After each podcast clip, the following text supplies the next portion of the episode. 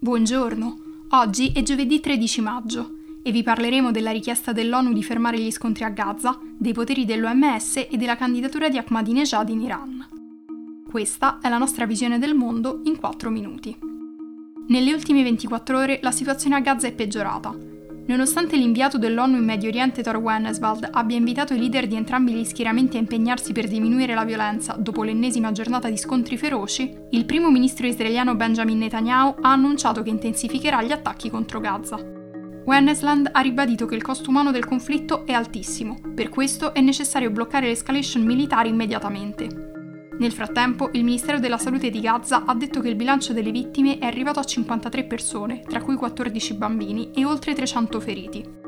Nella peggiore escalation di violenza dalla guerra del 2014 tra Israele e Hamas, l'esercito israeliano ha effettuato centinaia di attacchi aerei a Gaza e gruppi militanti palestinesi hanno sparato diversi razzi contro le città israeliane. Il presidente turco Recep Tayyip Erdogan ha detto al suo omologo russo Vladimir Putin che la comunità internazionale dovrebbe dare una lezione a Israele per il suo comportamento nei confronti dei palestinesi, mentre il premier britannico Boris Johnson ha esortato Israele e i leader palestinesi a fare un passo indietro e a fermare l'ondata di violenza. In una dichiarazione rilasciata martedì, il leader di Hamas Ismail Haniyeh aveva detto che gli attacchi missilistici sarebbero continuati finché Israele non avesse fermato tutti gli atti terroristici a Gerusalemme e alla moschea di Al-Aqsa. Nonostante queste dichiarazioni, Qatar, Egitto e Nazioni Unite stanno lavorando per trovare un accordo tra le parti e giungere a un cessate il fuoco il prima possibile. Come scrive il New York Times, molti analisti ritengono che questo conflitto stia indirettamente portando dei vantaggi a entrambe le parti, permettendo a Hamas di presentarsi come principale guida della resistenza palestinese e a Netanyahu di sfruttare il conflitto per aumentare i consensi e superare lo stallo che dura ormai da mesi.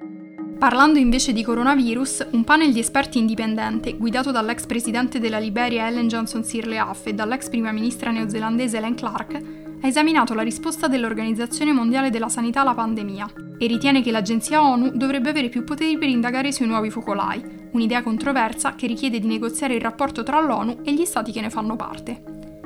Nel report pubblicato mercoledì, il gruppo ha criticato la mancanza di leadership globale e le leggi sanitarie internazionali restrittive che hanno ostacolato la risposta dell'OMS alla pandemia.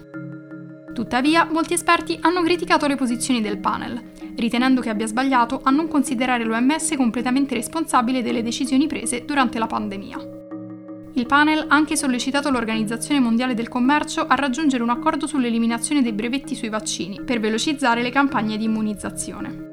Infine, l'ex presidente iraniano Muhammad Ahmadinejad si è candidato alle presidenziali che si terranno il 18 giugno.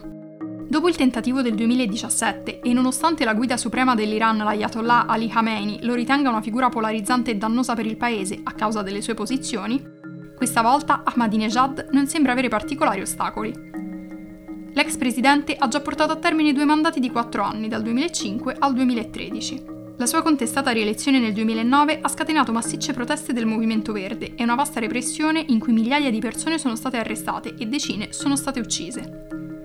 All'estero è diventato l'emblema di un certo conservatorismo reazionario della Repubblica Islamica, sostenendo tesi come il negazionismo dell'olocausto, l'avversione per la comunità LGBTQ, o l'imminente possibilità per Teheran di costruire armi nucleari. Tuttavia, Ahmadinejad rimane popolare tra i ceti più poveri per le sue dichiarazioni populiste e i programmi di urbanizzazione.